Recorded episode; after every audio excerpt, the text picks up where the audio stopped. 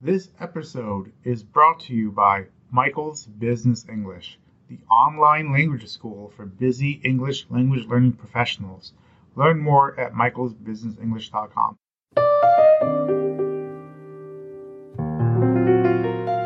You are listening to the International Careers Show, a podcast dedicated to supporting international students, professionals, and business owners.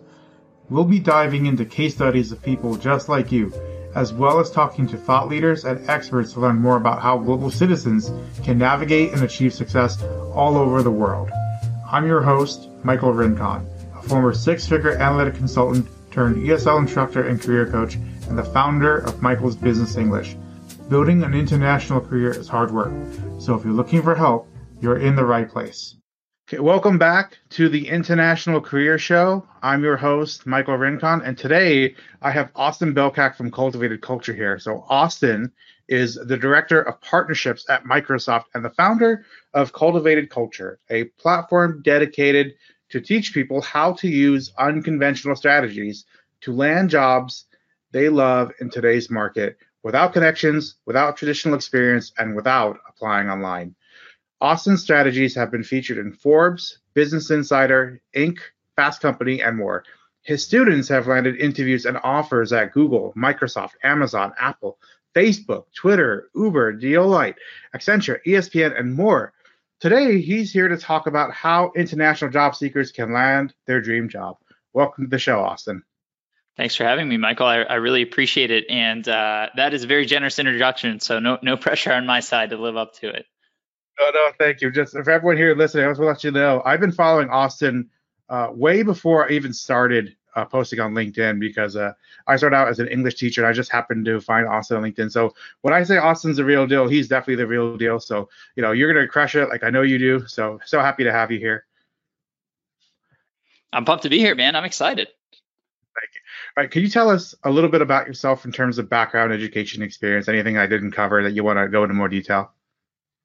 Yeah, for sure. Um, so, I mean, you, you really nailed the two big things right now, which is, you know, during the day, nine to five, I, I work at Microsoft on our, our partnerships team in the advertising space. So I've been doing that for about five years now. And it's, it's honestly been you know, my, my dream job. And, and that's really where a lot of the side stuff stem from. But uh, working at Microsoft has been an eye opener, and uh, they've been a fantastic company to be at, which is you know why, why I'm still sticking around. But then outside of that, I, I do run cultivated culture as you mentioned, and that really stemmed from uh, you know my job search process. So the the short story is essentially that I, I graduated from college with uh, no real direction. You know, I had I had a biology degree. I had really poor grades. I had a 2.58 GPA, uh, and I, I, had one job offer. I didn't apply to any jobs. I didn't interview at any jobs. I was kind of handed an internship by my roommate's dad, and I, I did the internship, and they offered me a job, and I kind of accepted it sight unseen. And that ended up being a very, very bad situation. You know, not, not, not to anybody's surprise, I think, in, in hindsight. But I had to I had to make a change, and I sort of set my sights on the technology space, and um, you know, then the, the the arguably some of the best companies in the world with Google and Microsoft and Facebook and all these other places I was looking at. Um, but obviously, there's a big gap between somebody who you know didn't really care, doesn't have good grades, you know, coming from a healthcare background, and then making the transition to Google or Microsoft or whatever. And so, I really had to kind of get out there and, and figure out this job search process on my own because the traditional approach just wasn't cutting it. You know, I went to the same people we always go to for advice family friends career counselors and and their advice was all the same you know tweak your resume apply online and you know it's a numbers game wait to hear back. And coming from a non-traditional background with you know no real experience in, in the digital space that just wasn't cutting it. So i had to find another way to do it and that's essentially that, that whole process trial and error failure you know experimentation leading to the the job search system that i that i teach today and and that allowed me to end up at microsoft um, you know that's really what led me to start the business because once i started at microsoft i had a bunch of people coming to me and asking me you know how i did it how i made that transition and so i wrote it all up in a blog post i published it and that was uh, back in like march of 2016 so uh, about four and a half years ago now and the response was great. So the, the rest is kind of history. You know, from there, it's just been about growing the, the community and the audience for cultivated culture and getting that system and those strategies in the hands of, of more and more job seekers who can then, you know, go go see the same results and benefit from them on their own. No, that's awesome. I love how you talked about like how how you did what we all do, which is we went to friends and family for advice. We did the traditional approach, which uh, let me guess, you applied online. Um, and uh, yeah, like surprise. Uh, and uh, it's a numbers game. Like that's what we're all told. Just keep applying, and you'll eventually get it. And uh, you found out that that wasn't um, effective for you, um, not just for getting to big tech, but just in general. Um, so you talk a little bit more about how you discovered the unconventional strategies you, you talk about. Yeah, absolutely. So it's really off the back of what you just mentioned. And what happened was, you know, I went and talked to all those people. I got that advice and I said, great, you know, I went to college, I got my degree, I, I paid my uh, exorbitant sum of money to, to get that degree. And, and, you know, I did that because I was told that if you have a, a college degree, you're, you're going to be able to get your foot in the door anywhere. You always have an opportunity, you know, so on and so on. And that quickly turned out to to not be the case. So immediately the first month I applied, you know, I was I was really ready to get out of my current situation. So I applied to about 100 jobs in the first month, and um, that that just nothing happened. You know, I I didn't really hear back from anybody. I got all the auto rejections. I had a few pity interviews from family friends who would tell me, you know, hey, we really like you, you're a nice guy, but you don't really have any real experience. So we we have to go with the candidates who do. And that was really frustrating. So I went back to everybody and I said, you know, after a month, I said, look, guys, we we I did it. You know, I took your advice. I applied to 100 places and I didn't hear anything back. You know, what gives? What's the issue? And everybody across the board parroted the same thing that they had said the first time. Well, it's a numbers game. You got to keep applying, yada, yada. And there were sort of two red flags there. The first was that uh, they, that they sort of kind of went against everything that I was told in terms of, you know, you can do anything you put your mind to. But now all of a sudden, the, the answer is, well, you sort of have to settle for whatever company decides to to offer you an interview or, or kind of reads your resume and pulls it out of the, the stack. So I thought that was kind of weird and, and, a little bit hypocritical versus what these people had been telling me, you know, in the classroom or or at the dinner table or whatever. Uh, and then on top of that, all these people came from very different backgrounds. You know, my parents hadn't job searched in like, you know, 10, 15 years. My mom worked for um, this, the same company. She went through a couple of different, you know, acquisitions and things like that, but same company for 20 plus years. My dad was an entrepreneur, hadn't job searched, God, in like 20, 25 years. And so, you know, they're telling me the same thing as my friends who are graduating with a finance degree and going right into finance, you know, super traditional career path there. Um, not to say that that's a bad thing by any means, just very different from what I was trying to do. And then career counselors, who you know, many of them, uh, they're doing amazing work and, and really trying to scale, you know, across such a large set of students who are who are really really in need of help. Um, but most of them, you know, they they graduated and maybe they worked for a little bit, maybe they didn't. But you know, many of them haven't worked at Google or the places that I wanted to go to. And so I just thought it was strange that all these people from so many different walks of life and backgrounds and experience and all that had the same exact suggestion for applying. And that was a bit of a red flag to me. So I, I, I have a quote that I really like, um, which is from Twain, which says, when you find yourself on the side of the majority, it's, it's time to pause and reflect.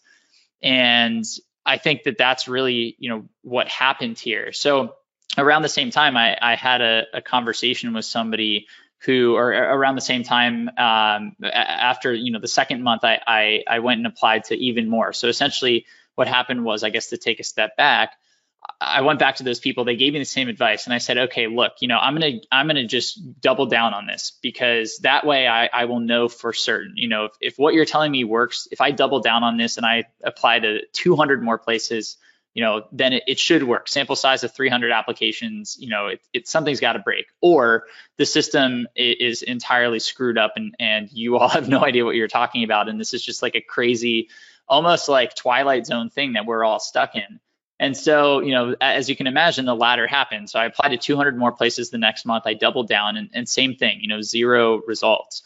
And so the definition of insanity is doing the same thing over and over again and expecting a different result. And and this was truly, you know, an, an insane process that that I was going through. So around that time is when I had a conversation with a, an alumni from my school who worked at Uber, and uh, he basically said in so many words that I just was taking advice from the wrong people. And so, you know, Michael, you've probably seen me talk about this on on LinkedIn, but I'm a big advocate for only taking advice from people who already have what you want. And uh, it was actually my, my wife who, who put it so eloquently to me, but I think that sums it up nicely because a lot of the people I was talking to, they were successful in their own right, but they hadn't uh, come from a, a non-traditional background and, and landed a job at Microsoft or Google or whatever it was. So I ended up sitting down after that conversation and writing out my dream job criteria. So, you know, where I wanted to live, where I wanted to work, how much money I wanted to make, at what age I wanted all that stuff to happen. And then I went out and I used LinkedIn to go find people who checked all those boxes, who already met those criteria. And I specifically looked for people who who had started working at these companies and came from a non-traditional background. So I was seeking out people who are working in big cities, working at you know major tech companies who'd come from a non-traditional background, were under the age of like 25 because I was 21 at the time and I didn't want to wait like 10 years for this stuff to happen.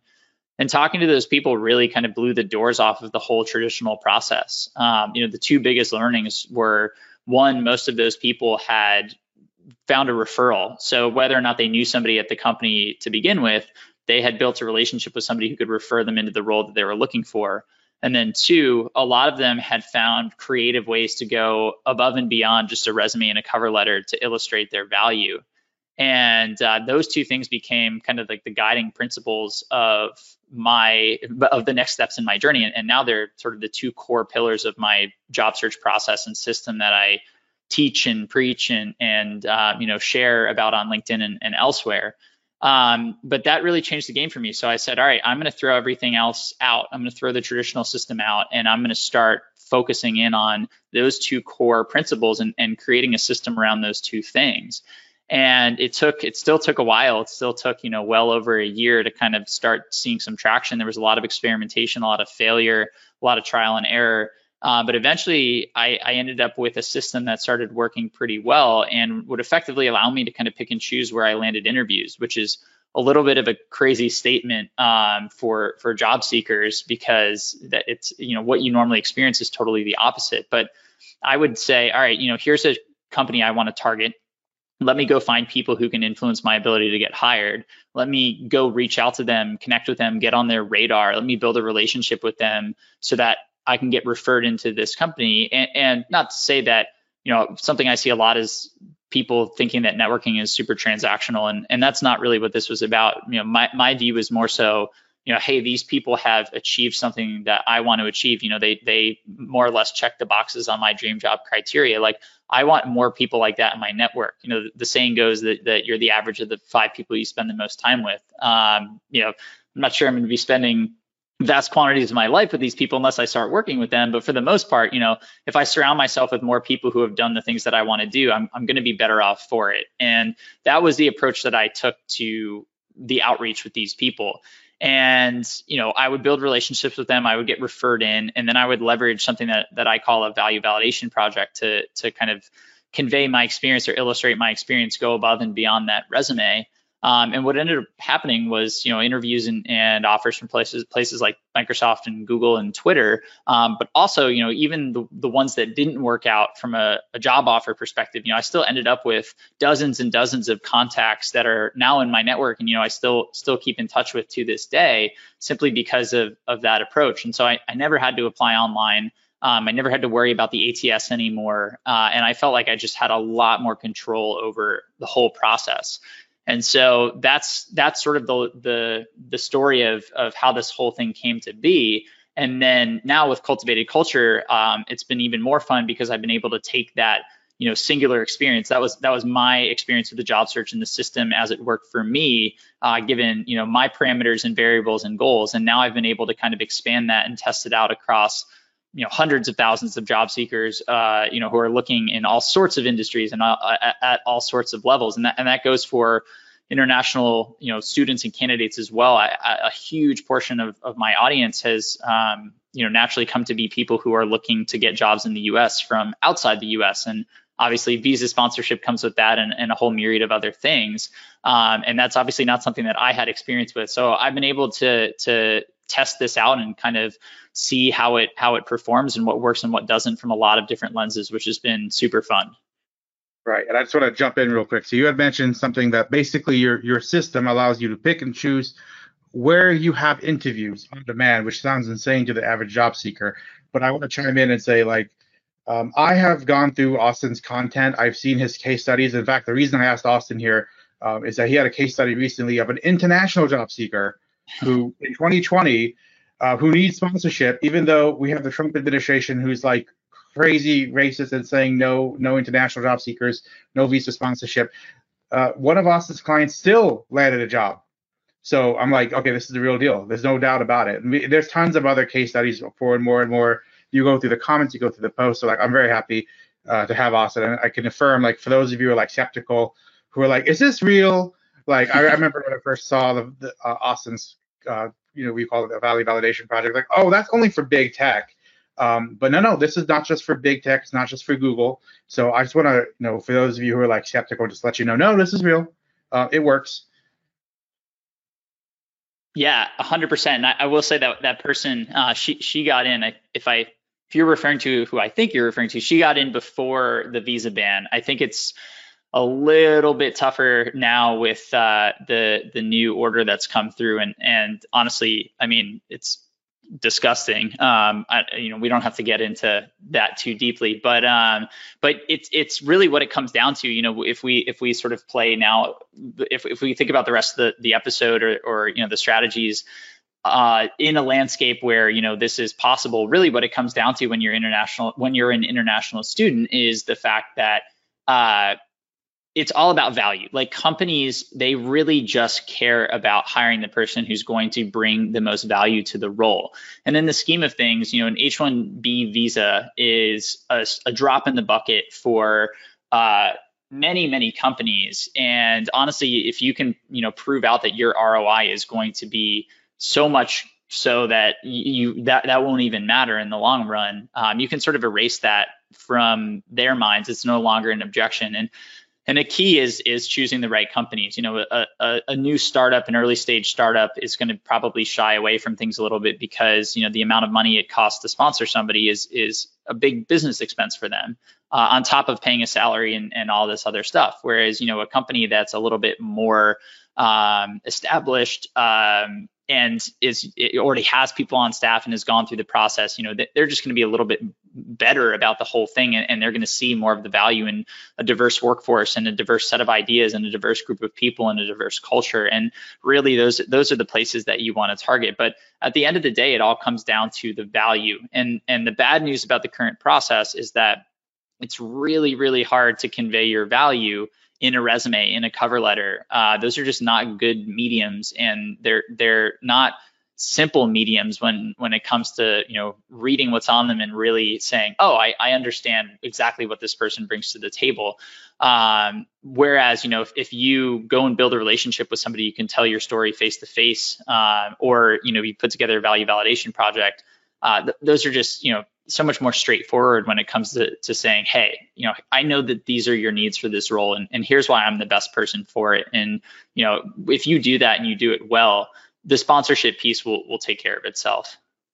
Yeah, awesome. Thank you for sharing all that. Thank you for the reminder that it's about selection is everything. It's about choosing the right company that already has uh, an established process for this, as opposed to going to, like you said, a startup that doesn't have money they probably don't know how to sponsor Visa. It's all, like there's a lot more challenges with that. But before we go into the VVP, I know you talked about how it's hard to show your value on a resume. It's all about value. Let's go back and talk about um, the first step, the first fundamental pillar of like how you're able to basically pick and choose where you want to interview for. And it's, it's like you talked about with the networking. You have a very special process most people don't talk about in order to build your network. Can you talk a little bit more about that?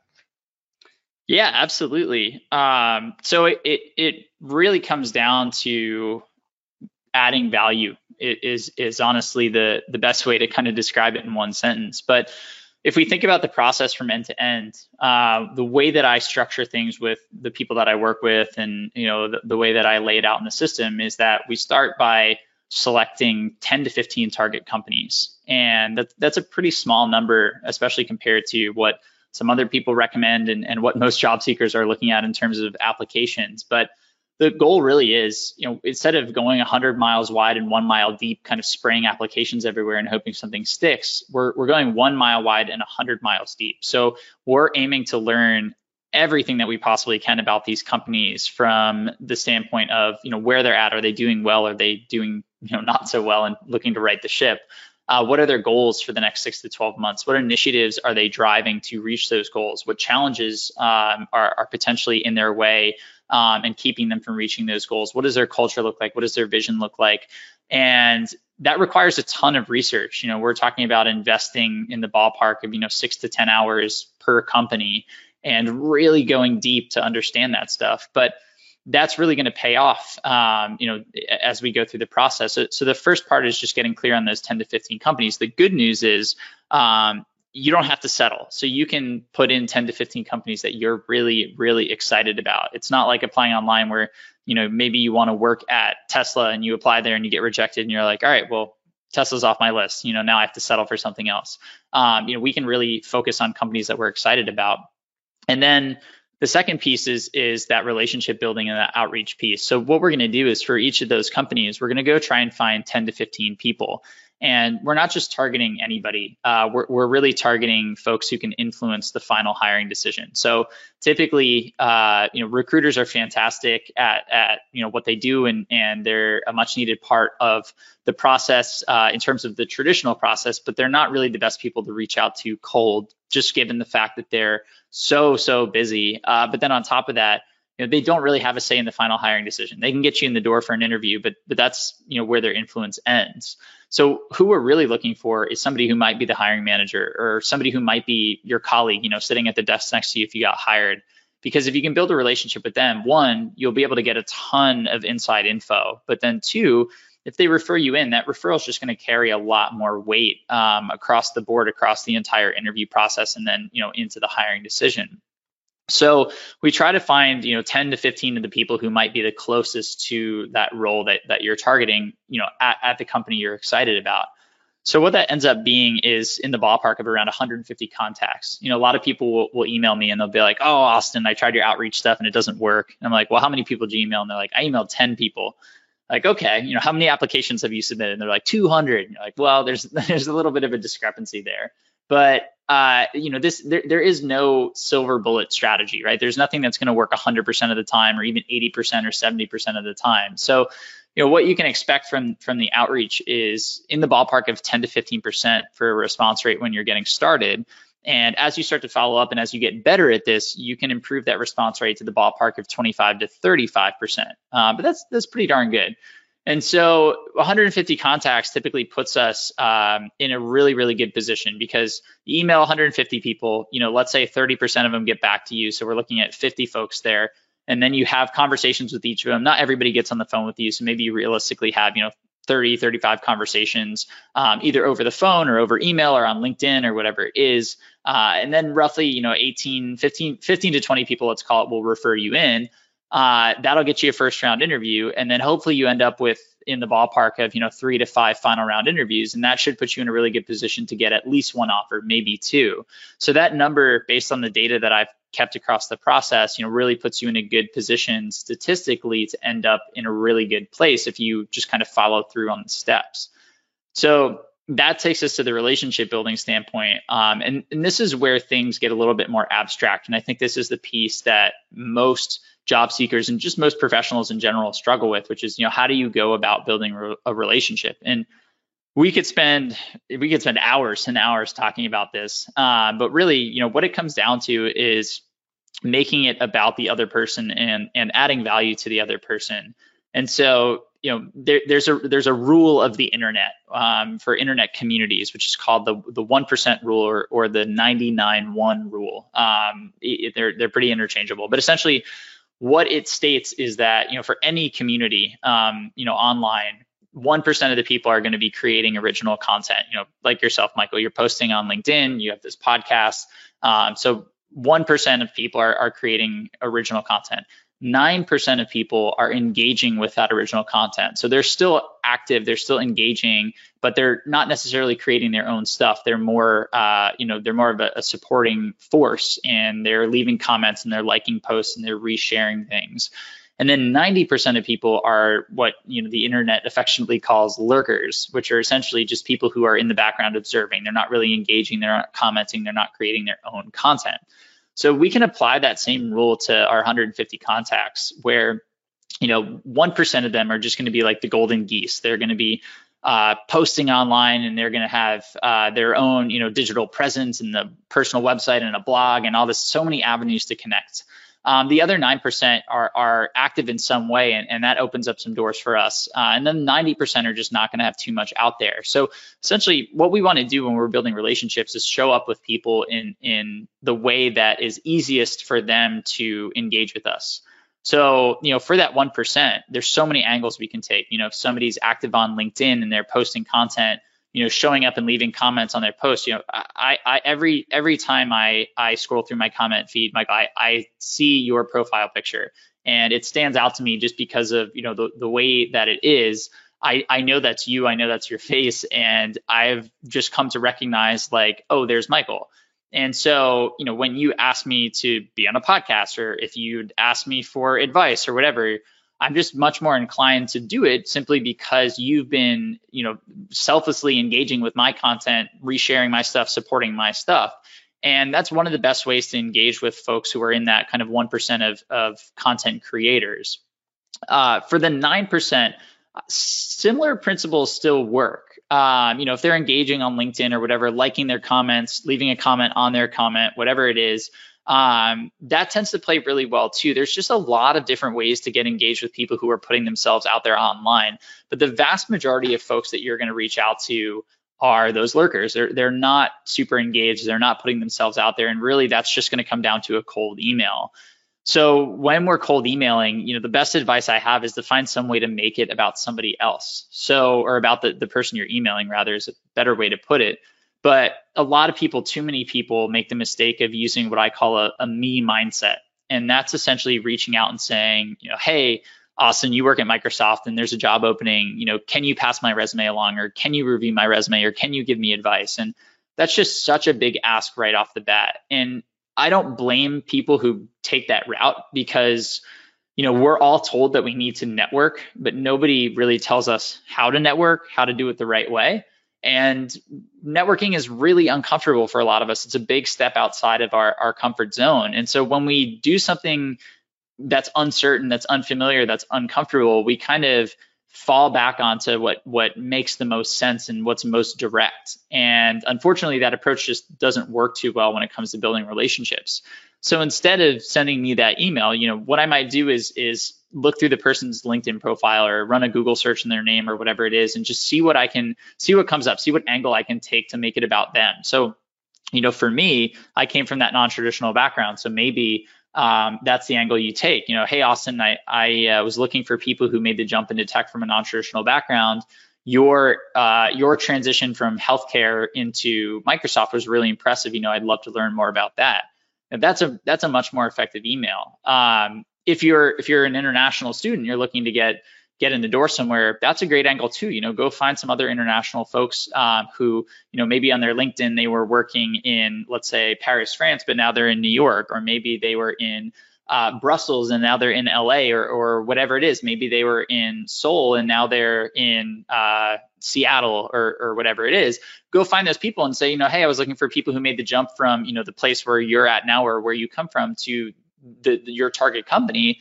You know, your experience really stood out to me. That's a great angle to take, and that's a great way to open up the conversation because you're making it about them. You're basically saying, hey, I, am recognizing you for this this thing that you did. It's really impressive. You know, I want to learn from you. I, I, I look up to you, and people really respond well to that. So those that's kind of a, a quick quick rundown of the, the ways to engage. Um, but the, the most important thing is just finding a way to make the outreach about the other person. The whole goal is just to get them on the phone uh, or you know get them talking to you via email or whatever it is so that you can build the relationship from there. Okay, now thank you so much for sharing all that and explaining why cold email over other options, especially when you realize like only 10% are even creating content on LinkedIn and 90% are not even active. So mm-hmm. that's a really important thing to keep in mind. And I'll make sure um, there's definitely a few resources that come to mind that you put on Cultivated Culture. So I'll make sure those are in the show notes, like templates and stuff to use that people can check out. But let's talk about the the actually second pillar you talk about, which is the value validation project. This is how this separates you from a resume, a cover letter. Can you talk a bit more about what the VVP, the, sorry, the the VVP is VVP short for Value Validation Project and how this works, how it's effective? Yeah, for sure. Uh, and you know, this is one of my favorite uh, aspects of the job search because it's it's sort of this. I think this is as close to a silver bullet as you can get, um, at least from from what I've seen in the data that I've kept. But so a value validation project is is really just some sort of deliverable that you put together that shows you understand why the company is hiring for this role, what their goals are, what challenges they're facing, and uses your background and your problem solving skills and your knowledge as evidence to kind of support why you're the best person for the role. So the the big problem with the the way that the process is structured. So we talk about you know resumes and cover letters. They're all just focused on you and they're focused on your past. So, you know, if you're coming from a non-traditional background, you're sort of in trouble because there's no space for you to kind of explain that. And then on top of that, you know, sales 101 is is the thing they teach you on the first day is if you want to win, if you want to sell through, you need to make your pitch about the other person. And a resume and a cover letter just don't allow you to do that. So that is a bummer, but it also opens up an opportunity for us, given that so many people, you know, the vast majority of job seekers are still just relying on a resume and a cover letter. If we go one step above and beyond with a VVP, it really, really sets us apart. So, to give an example of what this looks like, I mean, essentially what it comes down to is one, doing a ton of research. So, I talked about, you know, that that six to 10 plus hours of research on a company. This that that really plays in here. But then on top of that, the conversations you have, you know, if you end up talking to five, ten people at a company, you're really going to learn a lot in terms of you know a deeper cut of what their team is facing what challenges they have you know what their goals are et cetera. You, this is where you kind of consolidate all that info and say okay you know here's an opportunity or here is an issue or here's a gap or here's an initiative. You know let me provide some ideas or solutions or suggestions or whatever that is and then let me make it look really nice. So to give an example, um, you know, I, I, was working with a, a, student who uh, she was coming out of the University of Washington and she wanted to work at Microsoft. And so we started looking at Microsoft's products. She was going for a, like a rotational program, and, and that's pretty common with uh, Microsoft's program that hires college students. They put you in a, a rotation that they let you try out a couple teams, couple products, um, and so that gave us some freedom. So we said, okay, you know, what Microsoft product could use the most marketing magic? And this was pre-COVID. This was uh, in, in October of last year, 2019. And we saw that Microsoft Teams just really could use the most magic. So she went out and she did a ton of research. She read all about Microsoft Teams as well as, as its competitors. You know, at the at the time, Slack was you know the lion in the market, and so she read up on Slack. She read through user reviews in, in the App Store of Slack and Microsoft Teams. She went out and she surveyed Microsoft Teams users and Slack users. And she just collected all of this information on both of them, both of the platforms. Uh, and then she put together this deck. And essentially, the way the deck went was it, it opened up with a cover slide um, that had a bit of a catchy title. So she said, you know, three opportunities for Microsoft Teams to capture market share. And that's at the end of the day what Microsoft Teams cares about and what a marketer would be doing. So that's a great lead in. Uh, and then we found this really interesting article. I say we, she, she found this really interesting article uh, that was written by The Verge that basically laid things out for us. Um, you know, one line in that article said, uh, Slack's biggest challenge is getting people to pay for its service, and Microsoft Teams' biggest challenge is getting people to love its service. So we kind of latched onto that, you know, getting people to love Microsoft Teams theme, and we baked that into the rest of the deck. And so she said, you know, okay, how do we how do we get more people to love its service? Well, here are three ideas. And so in her research, she found that people, you know, users were confused as to when they should use Microsoft Teams versus, let's say, like an Outlook. You know, why would I send an IM versus an email? Or, you know, why would I create a note in Microsoft Teams versus using OneNote or Google Docs or whatever it is?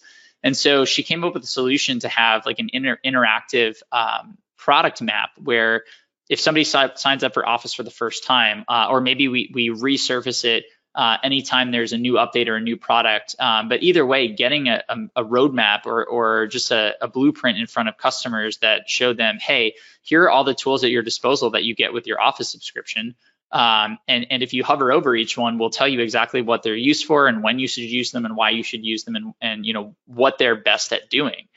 Um, so that was one idea. The second idea, which is I think my favorite, but we said, all right, Microsoft has you know 155 million plus office users and, and, this was at the time you know the, the old adage in business is it's five times more expensive to acquire a new customer than it is to retain an old one so uh, you know we already have 155 million people using office. None of them are really using teams simply because they don't really know about it and they may be confused as to when to use it. So what if we put it in front of them as they're using other products?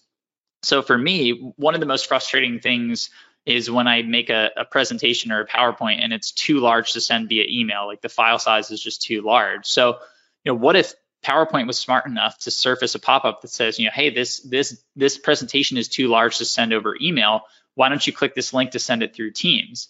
And then, you know, maybe I send that presentation to you, Michael, over Teams, and then you type back in Teams, hey, this is great, I'll take a look at it. And then maybe you say, hey, I noticed a typo on slide 12, and I say, oh, you know, let me go fix that. Well, now all of a sudden you and I are having a conversation in Teams, like we're using Teams the way it's meant to be used but we facilitated that in a way that was beneficial for you know me originally to send my deck so i'm not shoving the product down somebody's throat but instead i'm saying hey when it when would it be natural for this person to use this product uh, well how about when they're sending a deck that's too large so that was the second thing. Um, and then the third thing was just there were so many reviews in the App Store about how bad the mobile app was um, for for Teams. And so we come through a bunch of those. We and she she identified. I keep, I keep saying we. She she did all this work. I'm I'm taking way too much credit.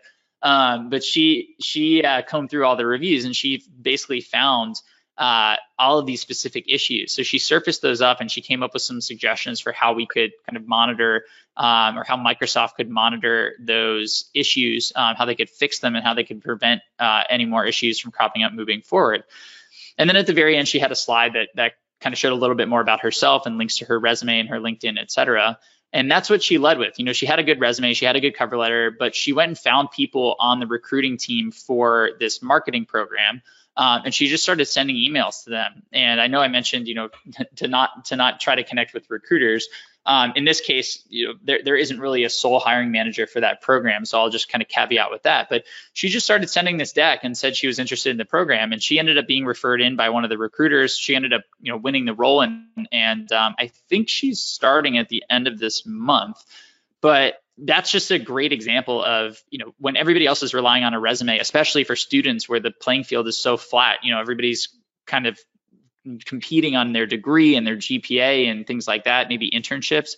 Uh, she went way above and beyond to basically jump in and say hey like i got i rolled up my sleeves i got hands on with your product and i came up with some real tangible ways that you can improve it and that's exactly what they would be that's what she would be doing if she got hired. So you know the, the choice was you know fairly obvious for them i would imagine. And that's just an example of what a value validation project can do um, to supercharge your job search.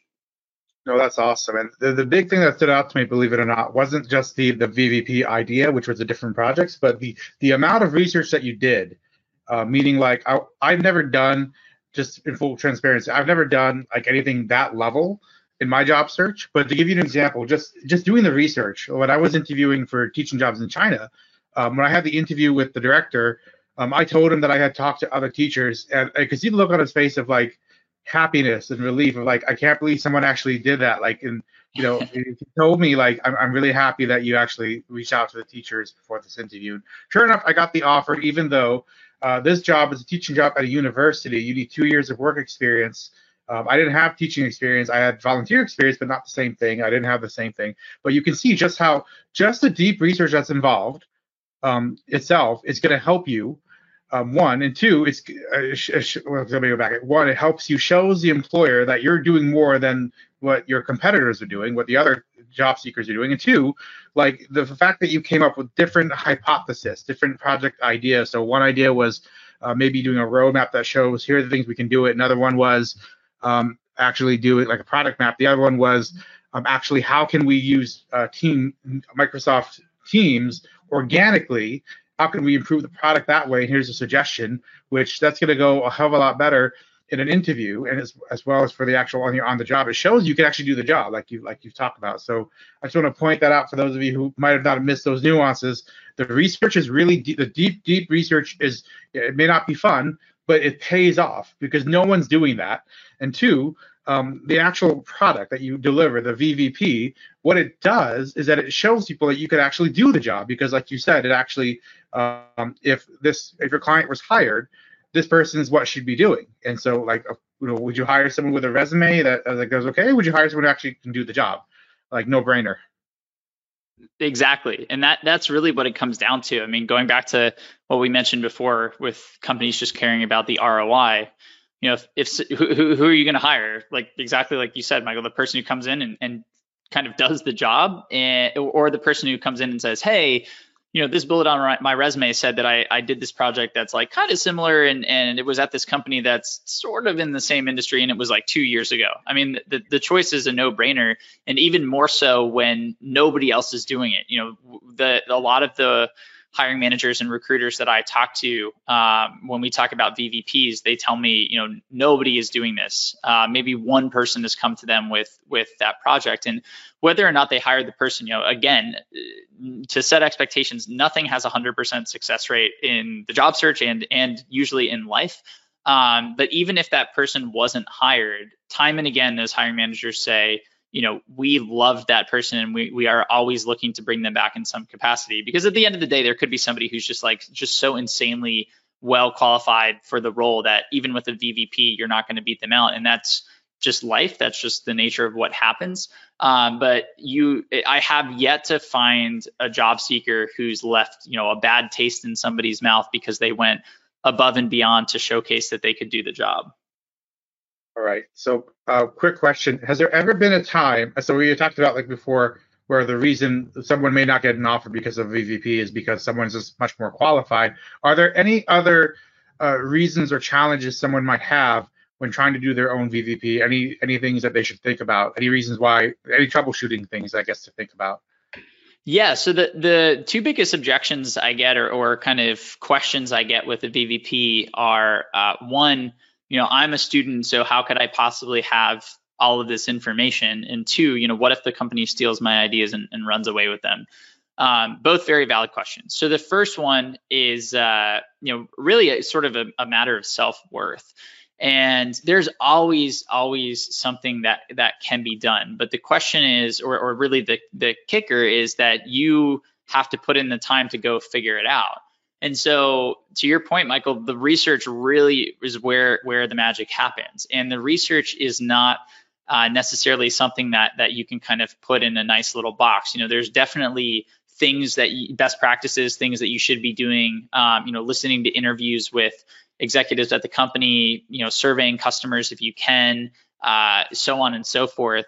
But it's really about getting creative. You know, every company has some issue, some initiative, something uh, that it could be doing better. And so there's always a way to get in the door. And you know, just a couple of examples of VVPs from students. You know, I just gave the one with teams. Another one was from a, a data analyst who was graduating from a boot camp, and uh, he did this uh, sentiment analysis using Twitter. So he went and found publicly available data. And, and, uh, one of the reasons I like this example is because a lot of people in uh, engineering or analytics or whatever they say, well, the company's analytics are behind closed doors. There's no way that I could get in there and use them, and so I, I can't do a VVP then. Well, there's a lot of publicly available data too if you know where to look. So and one of those places is Twitter. You know, Twitter has an API. Um, there's a lot of tools out there that will help you scrape their data and do natural language processing and all this other stuff that you know is, is relevant in that field. So, anyways, this person went and they they scraped all these tweets about four major airlines and they ran some natural language processing and they basically used that to determine whether the tweet had a positive sentiment, a neutral sentiment, or a negative sentiment and then they they basically put this whole thing together they pumped a bunch of data through the model. They did it for four airlines, and they they were able to get this result of you know here's what the public thinks about your brand. You know, no shock that 60% of the tweets about all four airlines were negative. But now, you know, th- that's one, a great illustration of that person's skills. But then they also have a template. So, you know, if that person wanted to work in the travel industry, they could go run that same analysis for hotels, or they could run it on FANG companies in technology, or they could run it on, you know, environmental companies in the nonprofit space, or whatever it is. You know, that's something that's a little bit more templatized and scalable now. So they can run with that. Um, another person I I, I uh, saw, she, she was a, a, UX designer, and she basically took one of her favorite apps, or one of her favorite music streaming apps, and she tore it apart and she kind of redesigned it from the ground up to be more user friendly. And uh, that was just a, a, really awesome thing to see. And she wrote a whole blog post about it, which kind of allowed you to get into her head and her thought process. And so, you know, just because you're a student um, doesn't mean that you don't have anything to offer. There's always something to be offered out there. It's just about you know how how how deep are you willing to go? How creative are you willing to get? How badly do you want the job? Is is really what it comes down to. So that's that's sort of my first answer to the first question. For the second question, um, which is very legitimate, you know, what if what if I put in all this time and the company steals my answers and they run away with them? Um, you know, that's totally a legitimate concern. And so the first thing I'll say is that you shouldn't be putting something together that is like so robust that you know it, it would it would be devastating if the company did this. And also, you know, you shouldn't really be spending more than outside of the research, which you should be doing for your target companies no matter what. You know, you shouldn't be spending 40 hours on your VVP or even, you know, 20 hours or whatever it is. It should be, you know, it's going to take some extra time for sure. Um, but you know the way to think about it is is like this uh, you know first if a company does take your ideas and run with them it's a great great litmus test because i'm not sure i want to work for a place like that and i know it's hard as a job seeker if somebody is you know has you in the interview stage and you're getting excited about it uh, it's hard to kind of take that approach but you're basically walking into a marriage with whoever you decide to work with. You're spending 40 plus hours a week there. You know, they're basically facilitating the rest of your life uh, until you start, you know, creating other streams of income for yourself. Uh, a lot rides on this. And so if you end up with a manager who steals your ideas and takes credit for them or relies on, you know, candidates' ideas to drive their business forward, um, not sure that that's going to be the best situation for you in in many regards. So I think that's a really good test to see what the type what type of team you're walking into um, because at the end of the day what i've found in my experience is that really good managers really good teams they want the person who came up with the idea not just the idea itself it's sort of like you know teach a man to fish you feed him for life you know give a man a fish you feed him for a day like that person could be feeding themselves for a day, but the smart people say, hey, if I hire this person, I feed myself for today and, and for the next, you know, several years to come. So that tends to play out um, pretty accurately. So that's the first thing I'll say. The second thing I'll say is that, you know, the the other sort of sub question that comes in here is, you know, well, I don't want to do work I'm not paid for, and I also totally understand that. But the way I would view this is that you're sort of pitching for four dollars. You know, the average salary increase these days when you switch roles is pretty significant. You know, b- between ten to twenty percent. And so, you know, if you're sitting at a, a let's say a fifty thousand dollar a year salary and you're looking for a twenty percent raise, um, putting together that VVP could net you an extra ten grand a year. Now, if, if you're going to tell me that an extra five to 10 to 15 hours of time for a dream role that's going to pay you an extra $10,000 if, if you think that that's not worth it, uh, I'd probably question how badly you wanted the job in the first place. But the dollars are there, and not only the dollars. If you end up at an amazing company, you know so many things come with that: growth potential, uh, skills, network and connections. Uh, you know the trajectory in the company like so many things come out of having a great job like ha- happiness is, is also a big one and so you stand to gain so much that the extra 5 10 15 hours that you're putting into a vvp um, in my opinion, that's a big, big uh, reward for a pretty low risk. You know, worst case scenario, you lose five to 10 to 15 hours and they run away with your ideas. But you also have the knowledge that if you went onto that team, you know, your life could have been pretty miserable. So you're probably dodging a bullet there as well. No, that's awesome. I think the biggest takeaway by far um, to the objections was one, you know, get creative, right? Like if you feel like you don't have anything, you don't have any ideas, Like there are tons of ways to get creative, and like all the the VVP examples you've given so far. Uh, I'll tell you right now, I never would have thought of any of this. I'm a data analyst uh, in my background before I became a teacher, and I never would have thought of doing a sentiment analysis. And so what this tells me is that when you do the research, you will come up with ideas naturally. I think. Um, and two, the second thing was the importance of like the reason the second objection of like someone might steal my idea. Like, uh, you know, that that definitely happens for sure. I've seen that um, in my background in financial services, a lot of, and especially um, some of the work I do because we have to do like case study interviews and stuff, they might actually steal that. So I definitely appreciate the concerns. Uh, but I think, like you said it best, like uh, it's how much, how many hours are you spending for this? Five to 20 hours at most. It's not a big investment. And uh, then the way I see it is that you're building experience. So like any any sort of VVP you do, you can add it to your resume. You can add it to your toolbox. Say, hey, yeah, I did something similar to this. If you have an interview, you can show it up. And like you said, with the data analyst who did the sentiment analysis, now he has a template. He can go anytime he wants. he can take that template and go do it to someone else. He's like, I don't want to work for airlines. I want to work for you know gaming companies. Guess what? Hey, Epic. Guess what people think about your Epic store?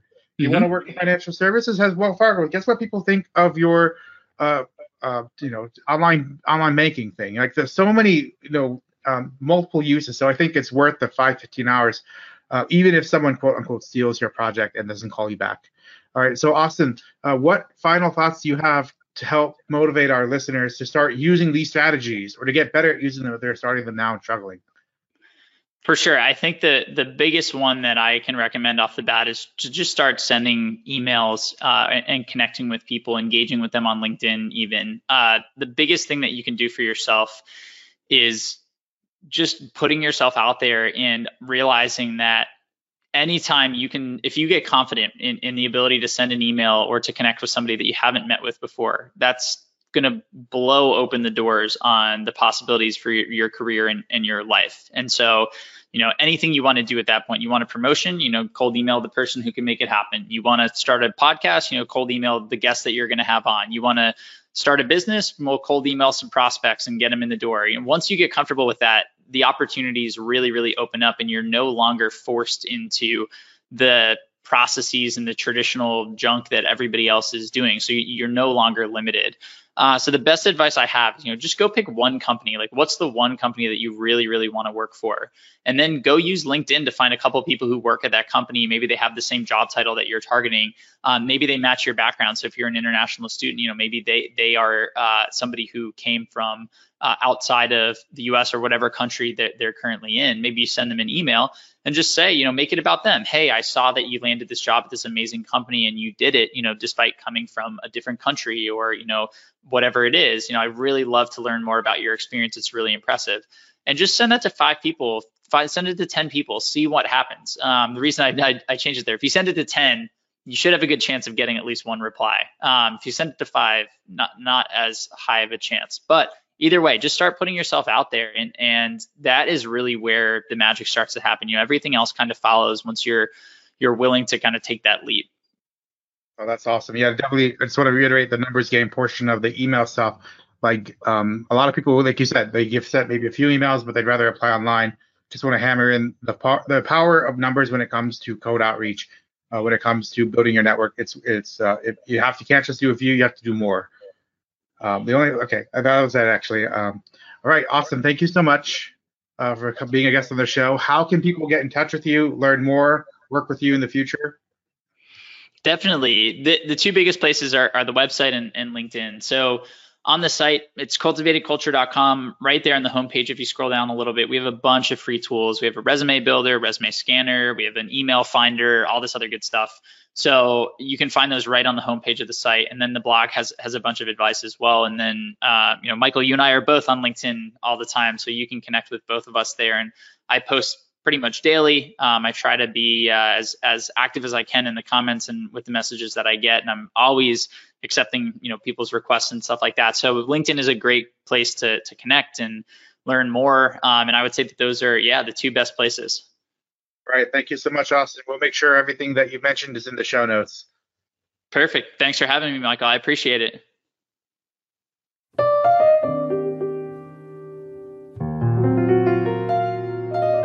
Thanks for listening to the International Career Show.